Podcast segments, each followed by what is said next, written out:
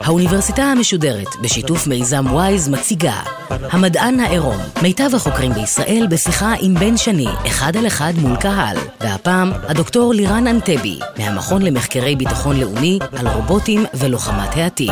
עורכת ראשית, מאיה גאייר. ערב טוב לכם, השיחה על המחקר של האורחת שלנו, דוקטור לירן אנטבי, יישמע לכם לעיתים כמו מהדורת חדשות בטלוויזיה. וברגעים אחרים, אולי כמו סצנה מתוך מלחמת הכוכבים. הנושא מעורר עניין, אולי גם התלהבות, רק שבסופו, וקל מדי לשכוח את זה, מדובר בחיים ובעיקר מוות של אנשים, שבמקרה הזה מוצא לפועל על ידי רובוטים.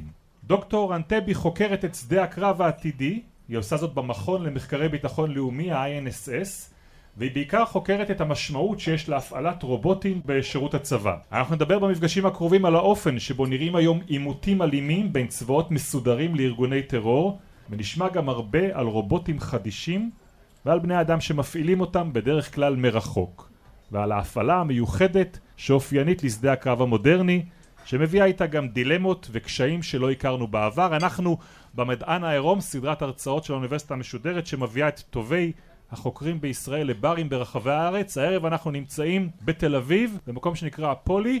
בואי נתחיל באיזושהי תמונה. תנסי לתאר לנו איך נראה, אני יודע מה, מבצע שמתנהל היום באפגניסטן, איזה כלים שאנחנו לא חושבים או שאנחנו כן חושבים עליהם מעורבים בו? אז uh, בדרך כלל אם נסתכל על מבצע כזה, אתה בטח שואל לגבי uh, שימוש של האמריקאים בכלים כאלה. ארצות הברית היא המדינה המובילה היום בתחום בשימוש בכלי טיס בלתי מאוישים, בעיקר לצורכי המלחמה בטרור. היא התחילה לעשות שימוש בכלים כאלו כבר בשנת 2001, כשהיא יצאה למלחמה בטרור אחרי פיגועי 11 בספטמבר, ומאז uh, היא הגדילה מאוד, באלפים, את uh, סדק כלי הטיס הבלתי מאוישים שלה. אלפים של כלי טיס? נכון. בתחילת המתקפה, בתחילת המבצע, היא עשתה שימוש בערך ב-60 כלי טיס בלתי מאוישים, באזורים של אפגניסטן ופקיסטן, ופחות מעשור לאחר מכן, ב-2010 כבר, היו ברשותה מעל ל-7,000 כלי טיס בלתי מאוישים, שהיוו מעל לשליש מהכוח האווירי האמריקאי כולו. אוקיי, אז אנחנו מדברים על מרוץ, מרדף אחרי ארכי טרוריסט, אוקיי. מישהו ממש ממש גרוע. אוקיי. אנחנו רודפים אחרי טרוריסט באיזה שהן מדבריות ואזורים הרריים, אנחנו לא בדיוק יודעים איפה הוא נמצא, הוא פועל ממש אה, בצורה מאוד מאוד חשאית, הוא יודע שעוקבים אחריו ולכן הוא משתדל שלא להשתמש בטלפון סלולרי שמשאיר אותות אה, ולא להשאיר אה, כל חתימה שהיא ובעצם מסתובב ממש כמו פעם ובכל זאת רוצים לתפוס אותו, כי בדרכיו שלו הוא מצליח לעשות הרבה מאוד רע בעולם, גם בלי טלפון סלולרי. אוקיי, אז איך מחפשים אותו? זה באמת מאוד מאוד קשה, והדבר הזה דורש בין היתר מעקב של מאות ואלפי שעות. ואת חלק ניכר מהשעות האלו מבצעים באמצעות כלי טיס בלתי מאוישים. שפועלים מהאוויר באזורים האלו, כאשר המפעילים שלהם עצמם, אותם אנשים שמטיסים את הכלים האלו, ובמידת הצורך גם מחליטים על הפעלת הנשק שלהם, יושבים בכלל בארצות הברית. אוקיי, okay, אנחנו מדברים על כלים, איזה למשל פרדטור או רייפר, שאלו uh, מל"טים אמריקאים בעלי יכולות תקיפה, אבל גם בעלי יכולות איסוף. כלים גדולים יחסית, שמסוגלים לשאת על גביהם טילים. הם יודעים לשדר לאחור uh, תמונה, וידאו, ולעיתים איסוף מודיעין מסוג אחר, מודיעין של אותות, או כל מיני סוגי מודיעין אחרים, שאוספים באמצעות מגוון סנסורים שנמצאים על אותם כלים, ובעצם אה, בשלב הראשון של המבצע, בעצם אנחנו מחפשים אחר אותו בן אדם, ואנחנו רוצים לאמת שמדובר באותו בן אדם, ולעיתים גם, כאשר לא מדובר בטרוריסטים הבולטים בראש הרשימה, שאנחנו כבר יודעים בוודאות שהם טרוריסטים, אלא בכל מיני אנשים שחושדים בהם, אז גם יש פעולה שנקראת הפללה. אנחנו רוצים לדעת בוודאות שהבן אדם הזה בעצם מעורב בטרור. מה זאת אומרת הפללה? אז הפללה לרוב תיחשב סיטואציה שבה הבן אדם אה, נתפס ויש איזושהי תמונה מאומתת שלו כאשר הוא אוחז בנשק או מתעסק בחומר נפץ. כל מיני דברים שיעידו לנו בוודאות שמדובר בטרוריסט, והדבר הזה מאוד חשוב כשאנחנו נלחמים בטרור, כי המלחמה, אני אגיד את זה בטח הרבה פעמים היום, לא מתבצעת רק בשדה הקרב או בכל מקום פיזי, היא מתבצעת גם בקרב על התודעה. וכדי להראות שמי שנלחם בטרור הוא צודק ועושה מעשה צודק ולא סתם מוציא להורג כל מיני אנשים מתוך חשד, אנחנו צריכים שתהיה לנו את ההפללה הזאת, את היכולת להגיד, הנה, הבן אדם הזה בוודאות עסק בטרור ולכן הוא סוכל, לא הייתה לנו ברירה. אנחנו נגיע בחלק השני של השיחה איתך באמת למה קורה כשמדינה פועלת מול ארגוני טרור, אבל בואי נתמקד קודם באותם כלים שאת קוראת, למה את קוראת להם רובוטים? למה בעצם הכוונה, התיאור הזה של רובוטים לכלים האלה, הצבאיים? אז יש הרבה מאוד uh, שמות ומונחים שונים, אנחנו מדברים על רובוטים, על כלים בלתי מאוישים, על כלים מאוישים רחוק, ואנחנו נדבר גם על כלים אוטונומיים וכלי נשק אוטונומיים. וההגדרות הן מאוד מאוד uh, מאתגרות וקשורות ברכיבים ובפעילויות שונות, אבל אפילו בזירה הבינלאומית ובדין הבינלאומי מתקשים מאוד להגדיר או ליצור חוצץ בין סוגים שונים של כלים. אבל בעיקרון, בשביל לפשט את זה, אז בשביל להיות uh, רובוט צריך שלכלי יהיו סנסורים שונים בשביל לחוש את הסביבה בכל מיני דרכים, בראייה, בשמיעה.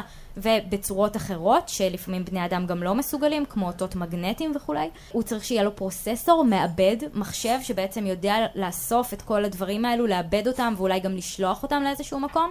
ואפקטור, שהמילה העברית היא גורמן, בעצם משהו שגורם משהו על הסביבה. ומה שנגרם על הסביבה יכול להיות איזושהי תנועה, זה יכול לטוס או ללכת, וזה גם יכול לירות, וזה גם יכול לפרק פצצה, זה יכול לעשות כל מיני דברים, אבל זה גורם משהו בסביבתו, משמע הוא קינטי, הוא לא במימד הסייבר.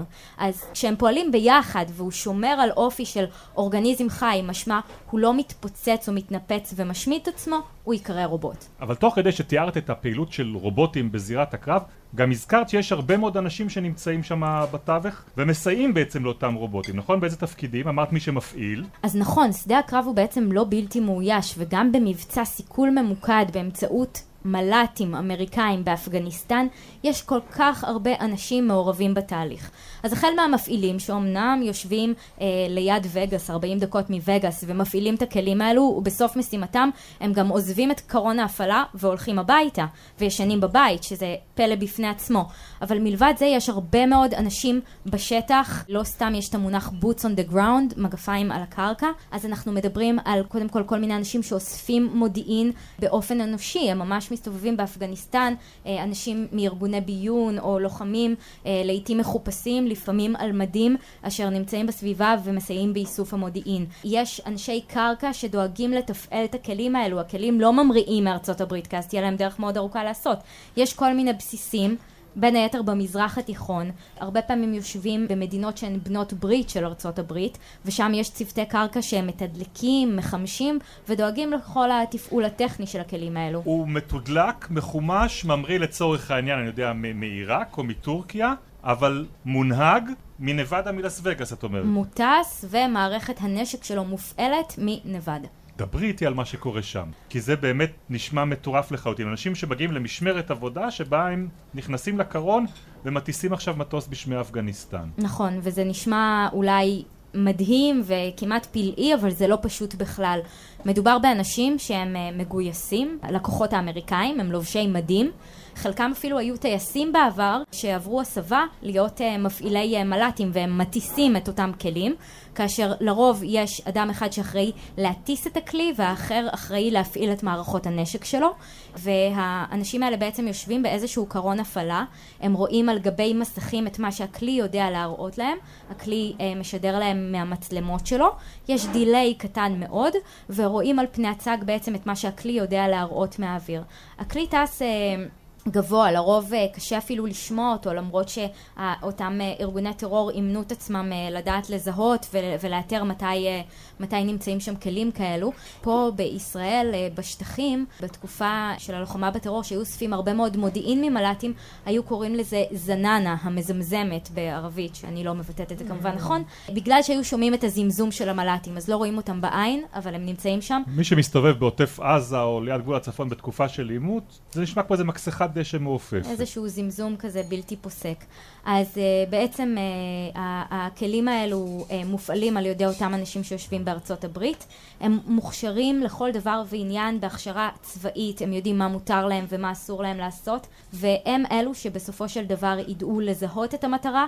זה דבר שהרבה פעמים uh, בעין uh, של אדם רגיל מן היישוב קשה לעשות, צריך לדעת לקרוא את המסכים האלה בצורה טובה. התמונה היא לא כמו להסתכל על המטרה בעין, אבל מי שמאומן לזה יודע, ויש פרמטרים שונים שלפי הצל וכל מיני דברים כאלה, אפשר לדעת מה הגובה ולהעריך גיל.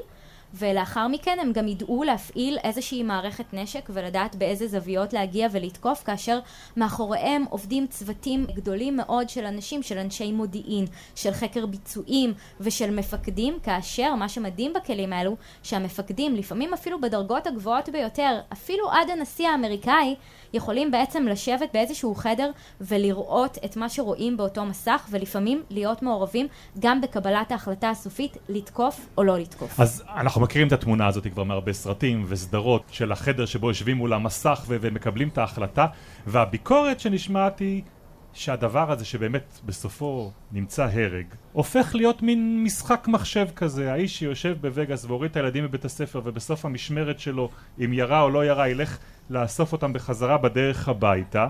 התייחס לכל שדה הקרב הזה כאל משחק מחשב ובעצם בצורה מאוד מאוד מנוכרת. זה גם כן מה שאומרים המחקרים בשטח על מה שעובר על האנשים האלה? אז זהו, שממש לא.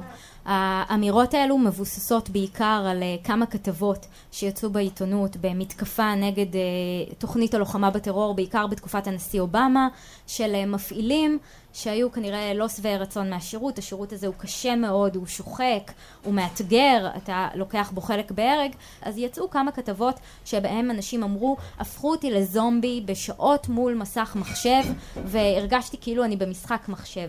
אבל כשבודקים את הדבר הזה לעומק ובודקים בחתך לא רק אה, של ארצות הברית, אלא בכל העולם יש אנשים שמפעילים מל"טים בעיקר לצורכי מודיעין. אז אנחנו רואים שלרוב מדובר באנשים שעברו הכשרה צבאית, שיודעים מהי מלחמה, חלקם אפילו עשו תפקידים אחרים קודם, והם מבינים את האחריות שמוטלת על כתפיהם, וממש לא חושבים שמדובר במשחק מחשב. מדובר באחריות גדולה, הם מבינים שמהצד השני של המסך נמצאים חיי אדם, ובהרבה מאוד סרטים אפשר לראות את הדבר המורכב הזה, וגם אם יש אדם אחד בתוך מערכת גדולה של אנשים ששכח את הדבר הזה, יש הרבה אנשים סביבו שיזכירו לו. אף אחד לא נמצא לבד באיזשהו חדר עם uh, הרבה מאוד uh, כפתורים או כל מיני שלטים כאלה ויכול uh, להפעיל אש בכל מיני מקומות, כמו שאנחנו יכולים לעשות uh, במשחקי מחשב. הדבר הזה מאוד מפוקח. אבל אם הצבא כבר יודע היום, או מנסה לפחות בחלק מהמקרים להתמודד עם זה, יצרה תופעות של פוסט-טראומה אצל חיילים שנמצאו אה, בשדה הקרב. יש תופעות נפשיות מיוחדות אל האנשים שהם פעילים שמפעילים את שדה הקרב המודרני הזה שאת מתארת? בהחלט. אז אה, דווקא המחקר ששוחרר אה, לאחרונה על ידי צה"ל מראה שבישראל אה, המדדים הם פחותים בהיבט של פוסט-טראומה ושחיקה בהפעלת כלי טיס בלתי מאוישים, אבל בארצות הברית יש מקרים מתועדים של פוסט-טראומה, של איזשהו דחק נפשי שנוצר אחרי שאתה חווה חוויה קשה, בין היתר קרב. למעשה המקרה הראשון בהיסטוריה שמתועד של פוסט-טראומה על פי הגדרה של פסיכולוגים הוא של של צוות שהפעיל אה, מל"ט חמוש במלחמה הזאת בטרור, באחד המקומות במזרח התיכון, הפעיל מל"ט חמוש והמל"ט היה בדרך חזרה ממשימתו. כבר נגמרו לו הטילים, הם סיימו להשתמש בחימוש והמל"ט הזה אה, עושה דרכו חזרה לנחיתה בבסיס. ואז כוח קרקעי קורא לעזרה, הוא מותקף הם שומעים את זה בקשר והם לוקחים את המל"ט כדי ללוות את אותו כוח קרקעי ולצלם אותו ולראות אם אפשר לפחות ברמה המודיעינית להגיד לו מאיזה כיוון תוקפים אותו. והם רואים את הדבר הזה, אין להם שום יכולת לעזור כי אין להם חימוש על גבי המל"ט והכוח הקרקעי הוא נטבח. והאנשים שהפעילו את אותו מל"ט סובלים מפוסט טראומה על פי הקריטריונים הפסיכולוגיים המוגדרים וזה בעצם העדות אה, המדעית הראשונה לסיפור הזה.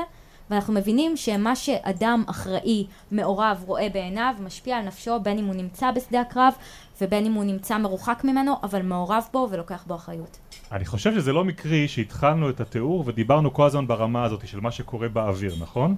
זה נכון, משום שהמימד האווירי הוא למעשה המימד המוביל בשימוש בכלים בלתי מאוישים או כלים מופעלים מרחוק, ובעצם אה, זה נובע בין היתר מהעובדה שבאוויר אין מכשולים, אין אבק, אין אבנים, אין אנשים שקרובים אליך, כל עוד ששומרים לך איזשהו בלוק אווירי, איזשהו גובה אווירי, תחום אווירי שבו לא יעברו כלי טיס אחרים, אז אתה מסודר.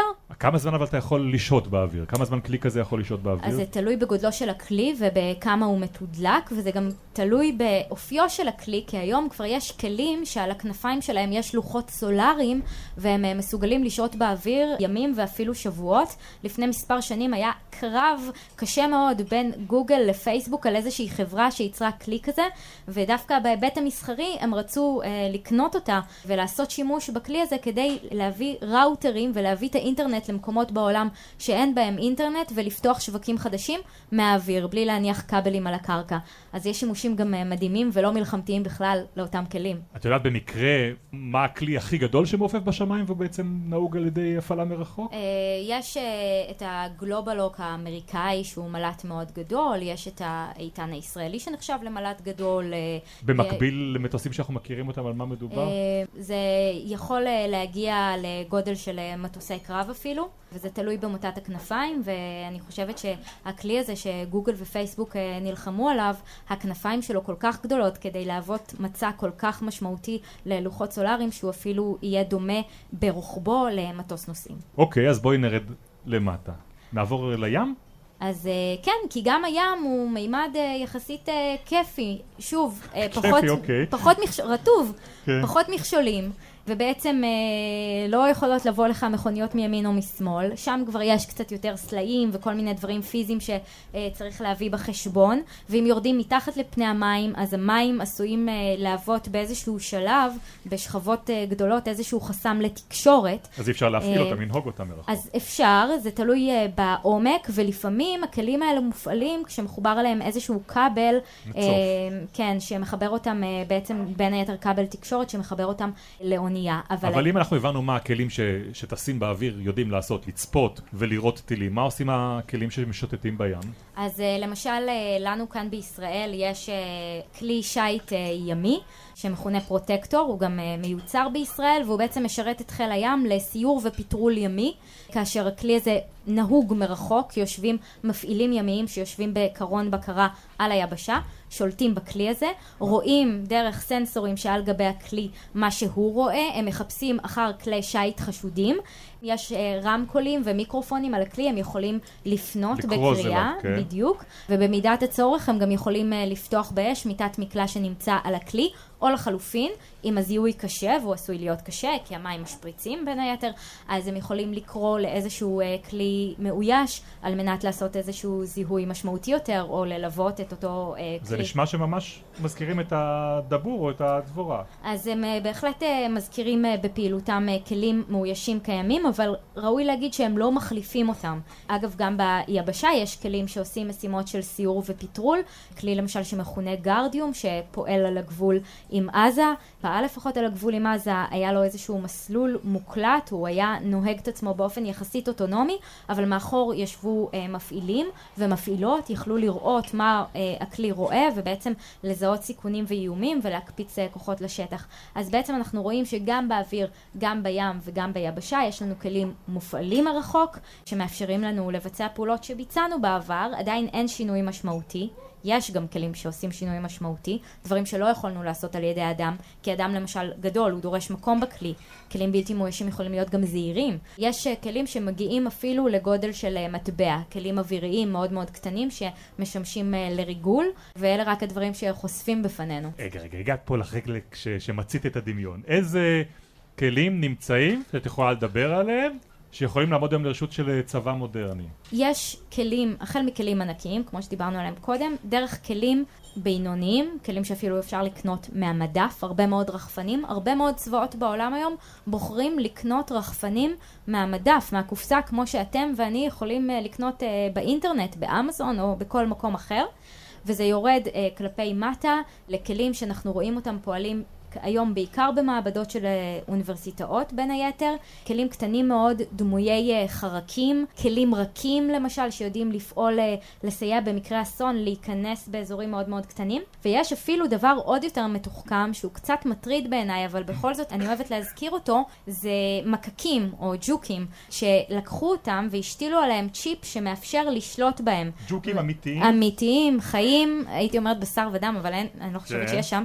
זה תצטרכו לשאול ביולוג, אבל ג'וקים שמתקינים עליהם איזשהו צ'יפ, יש עליו גם מצלמה ואפשר בעצם לשלוט בהם וזה בעצם מדובר ברובוטים ביולוגיים. אנחנו לוקחים איזשהו משהו קיים מהטבע, הוא ביולוגי, אנחנו הופכים אותו לרובוט ושולטים בו מרחוק.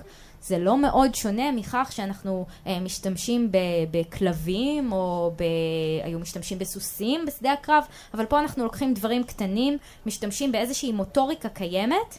ושמים עליהם איזשהו צ'יפ, וגם יודעים להנחות אותם, וזה בעצם יכול מאוד לסייע במקרה אסון. אני לא חושבת שזה פעיל מבצעית עדיין, אבל זה בהחלט דברים שאפשר למצוא סרטונים מהממים שלהם ביוטיוב. אבל זה מקרי שכשדיברנו על האוויר, דיברנו הרבה. כשדיברנו על הים נתת כמה דוגמאות. כשדיברנו על היבשה נתת לנו משהו שנשמע כמו מדע בדיוני ולא נתת לנו הרבה דוגמאות קונקרטיות לכלים שעובדים על היבשה?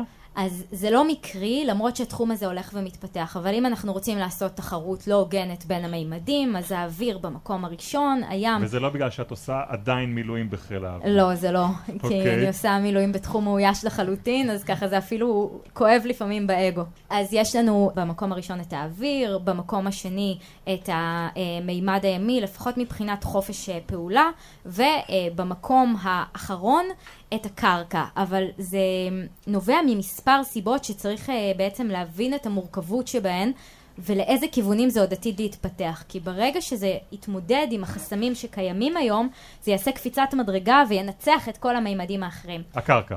הקרקע. אם מסתכלים מבחינה היסטורית, אז המימד הקרקעי הוא המימד הראשון שהאדם נלחם בו, רק אחר כך האדם בנה אה, סירות וספינות ויצא לים, והמימד האווירי הוא בכלל ילדון צעיר בן מאה וקצת שנים, זה באמת אה, שום דבר בכלל כשמודדים היסטוריה של מלחמה. אבל המימד הקרקעי הוא מאתגר.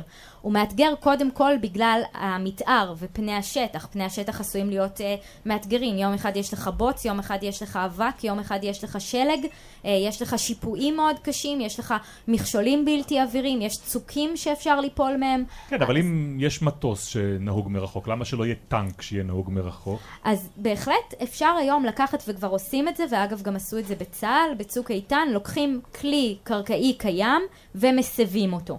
שמים לו טייס אוטומטי. Uh, שמים עליו איזושהי מערכת שמאפשרת uh, לשלוט בו מרחוק, אבל הרבה פעמים אתה לא תראה ממנו טוב כמו שהיה רואה אדם שיושב בתוכו, אתה תצטרך לשים הרבה מאוד סנסורים. הסנסורים האלה לא יודעים לנגב את המשקף של עצמם אם יש עליו אבק. Mm-hmm. אז צריך לעשות כל מיני דברים בשביל להתמודד עם האתגרים שביבשה, ואלו לא האתגרים היחידים שיש לנו ביבשה. מה האתגר הגדול? האתגר הגדול הוא בעצם בני האדם שנלחמים ביבשה. להחליף את החייל, את החירניק. עוד לפני שאנחנו מחליפים אותו, בוא נסייע לו. בוא ניתן לו איזשהו רובוט שיתמוך בו ויסחב עבורו את הציוד. Okay. אוקיי. אה, בוא ניתן לו איזשהו רובוט קטן שהוא יוכל לזרוק אותו או ירוץ לפניו ויספר לו לו אם יש שם אה, מכשולים או אויבים או אולי אזרחים שצריך להיזהר לא לפגוע בהם. יש דבר כזה? יש, בהחלט, ואלו דווקא דברים שמשתמשים בהם הרבה מאוד היום. יש אה, רובוטים אה, קטנים בגודל של דף A4 ואפילו כדורים רובוטיים שזורקים אותם לתוך אה,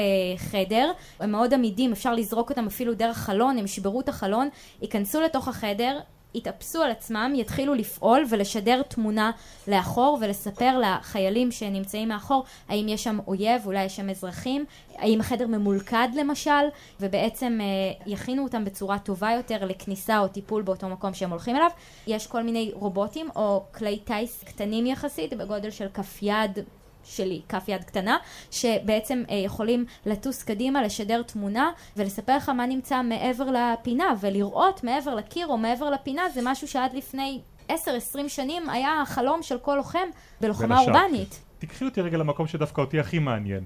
מה זה אומר הרובוט שיעזור לחייל לסחוב בשדה הקרב? אז יש uh, כל מיני uh, פתרונות uh, סוחבים, החל מכלים על גלגלים, כלים על זחל, שזה דומה לאופן שבו טנק עובד. שמסייע להתמודד עם אה, מכשולים על פני הקרקע, ויש לנו גם את ה Big Dog האמריקאי, okay. למרות אוקיי. שהוא יותר דומה לפרד במימדיו, והוא רובוט אה, שפותח בחברה שנקראת Boston Dynamics, בשיתוף פעולה עם DARPA, שזאת הסוכנות לפיתוח אה, טכנולוגיות מתקדמות של משרד ההגנה האמריקאי, ויצאו משם הדברים הכי מדהימים בעולם, מ DARPA. האמת שאני הסתכלתי על ה Big Dog הזה בעקבות התחקיר שעשינו מראש לשיחה איתך. הוא נראה כמו איזה חמור בלי צוואר וראש. יש סיבה למה בנו אותו עם ארבע רגליים בצורה שהוא ממש, הרגליים שלו, המפרק שלו, נראה כן. כמו חמור שדוהר. כן, אפילו גרוע מזה, הוא נראה כאילו לקחו שני זוגות רגליים והצמידו אותם הפוך. וזה לא נראה בשום כיוון, והדבר הזה בעצם יוצר איזושהי יציבות מיוחדת, ומי שיסתכל על הסרטונים שלו ביוטיוב... כנסו לראות ביוטיוב מה זה ביג דוג, כן? אז רואים איך בועטים בו, או איך באמת שמים אותו במצבים המאתגרים ביותר, להחליק בשלג ולטפס על אה, שיפועים מאוד מאוד קשים, כל מה שלא עושים בשביל לגרום לו שלולית של שמן, מה שאתה לא רוצה, ובסופו של דבר הוא מצליח לאזן את עצמו בצורה מדהימה. זה קורה גם באמצעות המבנה המיוחד הזה שבו התאימו את הרגליים, אבל גם באמצעות הסנסורים והפרוססור, אותו מעבד, שחושב הרבה יותר מהר ממוח של בן אדם, כי אין מה לעשות, זה מה שמחשבים עושים. איך לחזור לשמור על שיווי משקל? כן, ולעמוד. הוא יודע קודם כל איפה הכי נכון לשים את הרגל ביחס לסביבה. אה, יש בתוכו כל מיני אה, סנסורים, כמו למשל ג'יירואים וסנסורים שיודעים להגיד לו מה האיזון המדויק שלו ביחס לקרקע או ביחס למקום הבא שהוא רוצה להיות בו, והוא יכול לחשב את זה בצורה שאדם ואפילו חיה יתקשו. אבל יש לזה גם כן משמעות נוספת, כי כשאנחנו מדברים על רובוטיקה, ודיברנו בעבר עם מומחים לרובוטיקה מהתחום האזרחי לחלוטין, תמיד אתה מחפש את המקום שהרובוט יזכיר לך יצור אנושי, תעניש אותו. יש איזשהו רצון לייצר רובוט דמוי חייל, או כשמייצרים את הביג דוג הזה, מייצרים אותו בכוונה דמוי חיה כדי שהחייל ירגיש איזשהו קשר אורגני כלפיו? אז זאת בעיה מאוד מאוד גדולה. קודם כל, כש- כשאנשים רואים את הסרטון ובועטים בו, אז התגובה הראשונית זה, אוי, למה? כי מיד יש לנו איזה שהם רגשי חמלה. וזאת בעיה מאוד גדולה, כי לפעמים גם לוחמים אמריקאים בשדה הקרב מרגישים חמלה, ויש סיפור על uh, צוות שנקלע לסיטואציה שתקפו את כלי הרכב שלהם באיזושהי דרך, היו שם מטענים ואיזשהו מערב, ואחד מהם רץ תחת אש לאסוף את הרובוט uh, לפירוק פצצות שלהם, שהוא אפילו לא דומה לשום דבר באמת, רץ תחת אש ונפצע.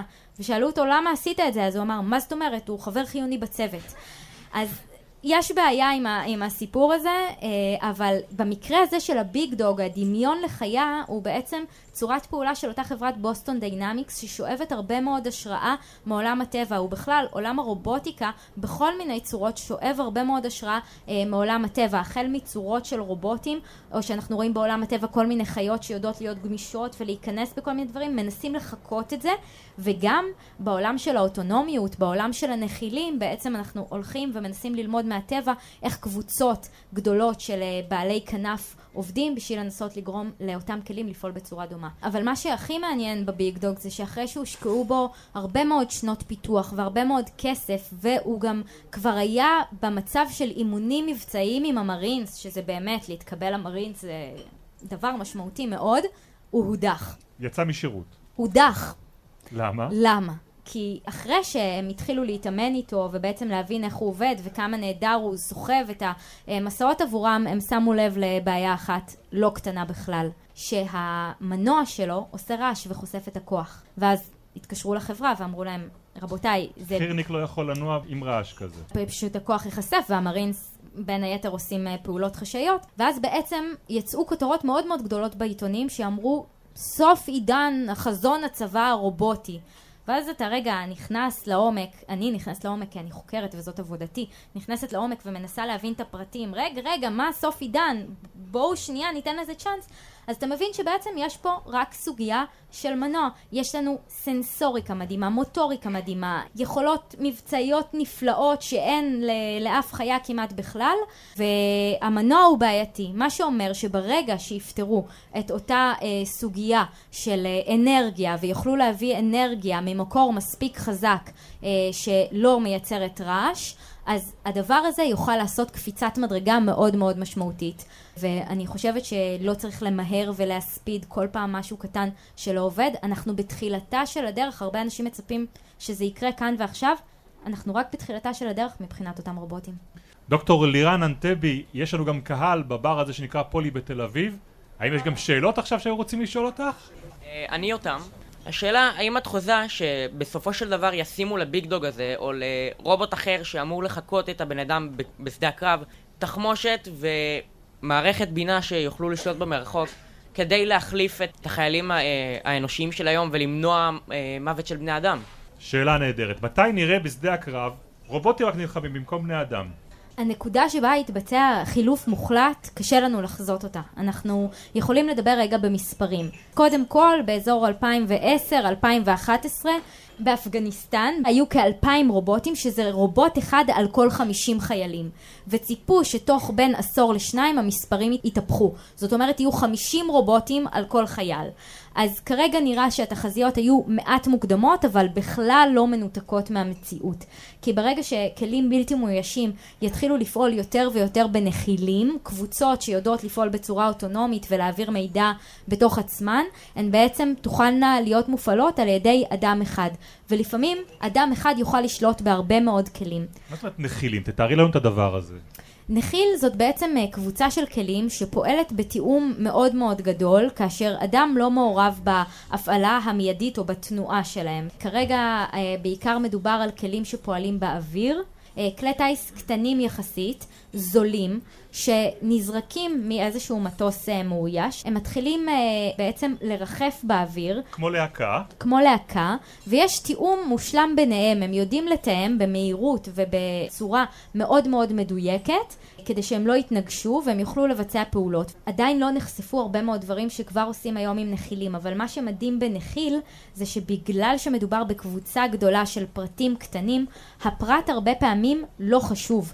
ולכן אם איזשהו פרט נפגע, או אפילו קבוצה של פרטים נפגעת, הקבוצה הגדולה עדיין יודעת להחלים ולבצע את המשימה למרות הכל. וזה מאוד מאוד חשוב בעידן שבו יש קודם כל תמיד משמעות לביצוע המשימה, זאת אומרת להצליח בסוף לבצע את המשימה לא משנה מה, אבל גם בעידן שבו כלים הגיעו למחירים אסטרונומיים, אנחנו מסתכלים למשל על ה-F-35, שהוא המטוס הכי הכי יקר בהיסטוריה, ומדובר בפרט אחד, אמנם חמקן ובעל יכולות uh, טכנולוגיות מדהימות, אבל אם אחד כזה נפגע, זאת בעיה מאוד מאוד גדולה למדינה שהמטוס הזה שלה.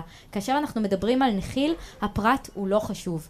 אבל יש סיבה, אני חוזר לשאלה ששאל אותך המאזין הצעיר שלנו כאן, יש סיבה למה לא שוקדים על פיתוח של רובוט שנראה כמו חייל, שהולך פשוט, והרובוקופ שאנחנו מכירים מהסרט? אז קודם כל יש מעט כאלו, אבל בעצם מי אמר שהצורה של אדם היא הכי טובה להילחם? אנחנו רואים למשל שהביג דוג צועד ביציבות הרבה יותר גדולה מזו של אדם, הוא הרבה יותר מתאים למתאר ההוא. מי, מי אמר שצריך להיות גדול? אולי דווקא להיות קטן ומוסווה זה יתרון. זאת אומרת, אנחנו עשויים לראות רובוטים הומנואידים, דמויי אדם, גם בשדה הקרב וגם במקומות אחרים, אבל אף אחד לא אמר שהצורה האנושית היא הצורה הטובה ביותר לשדה הקרב. לפעמים יש יתרון משמעותי לצורות אחרות.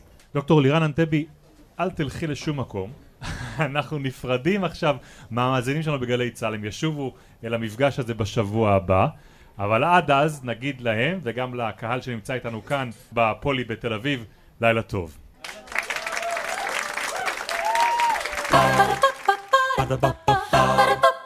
Ba-da-ba-ba-ba האוניברסיטה המשודרת, המדען העירום.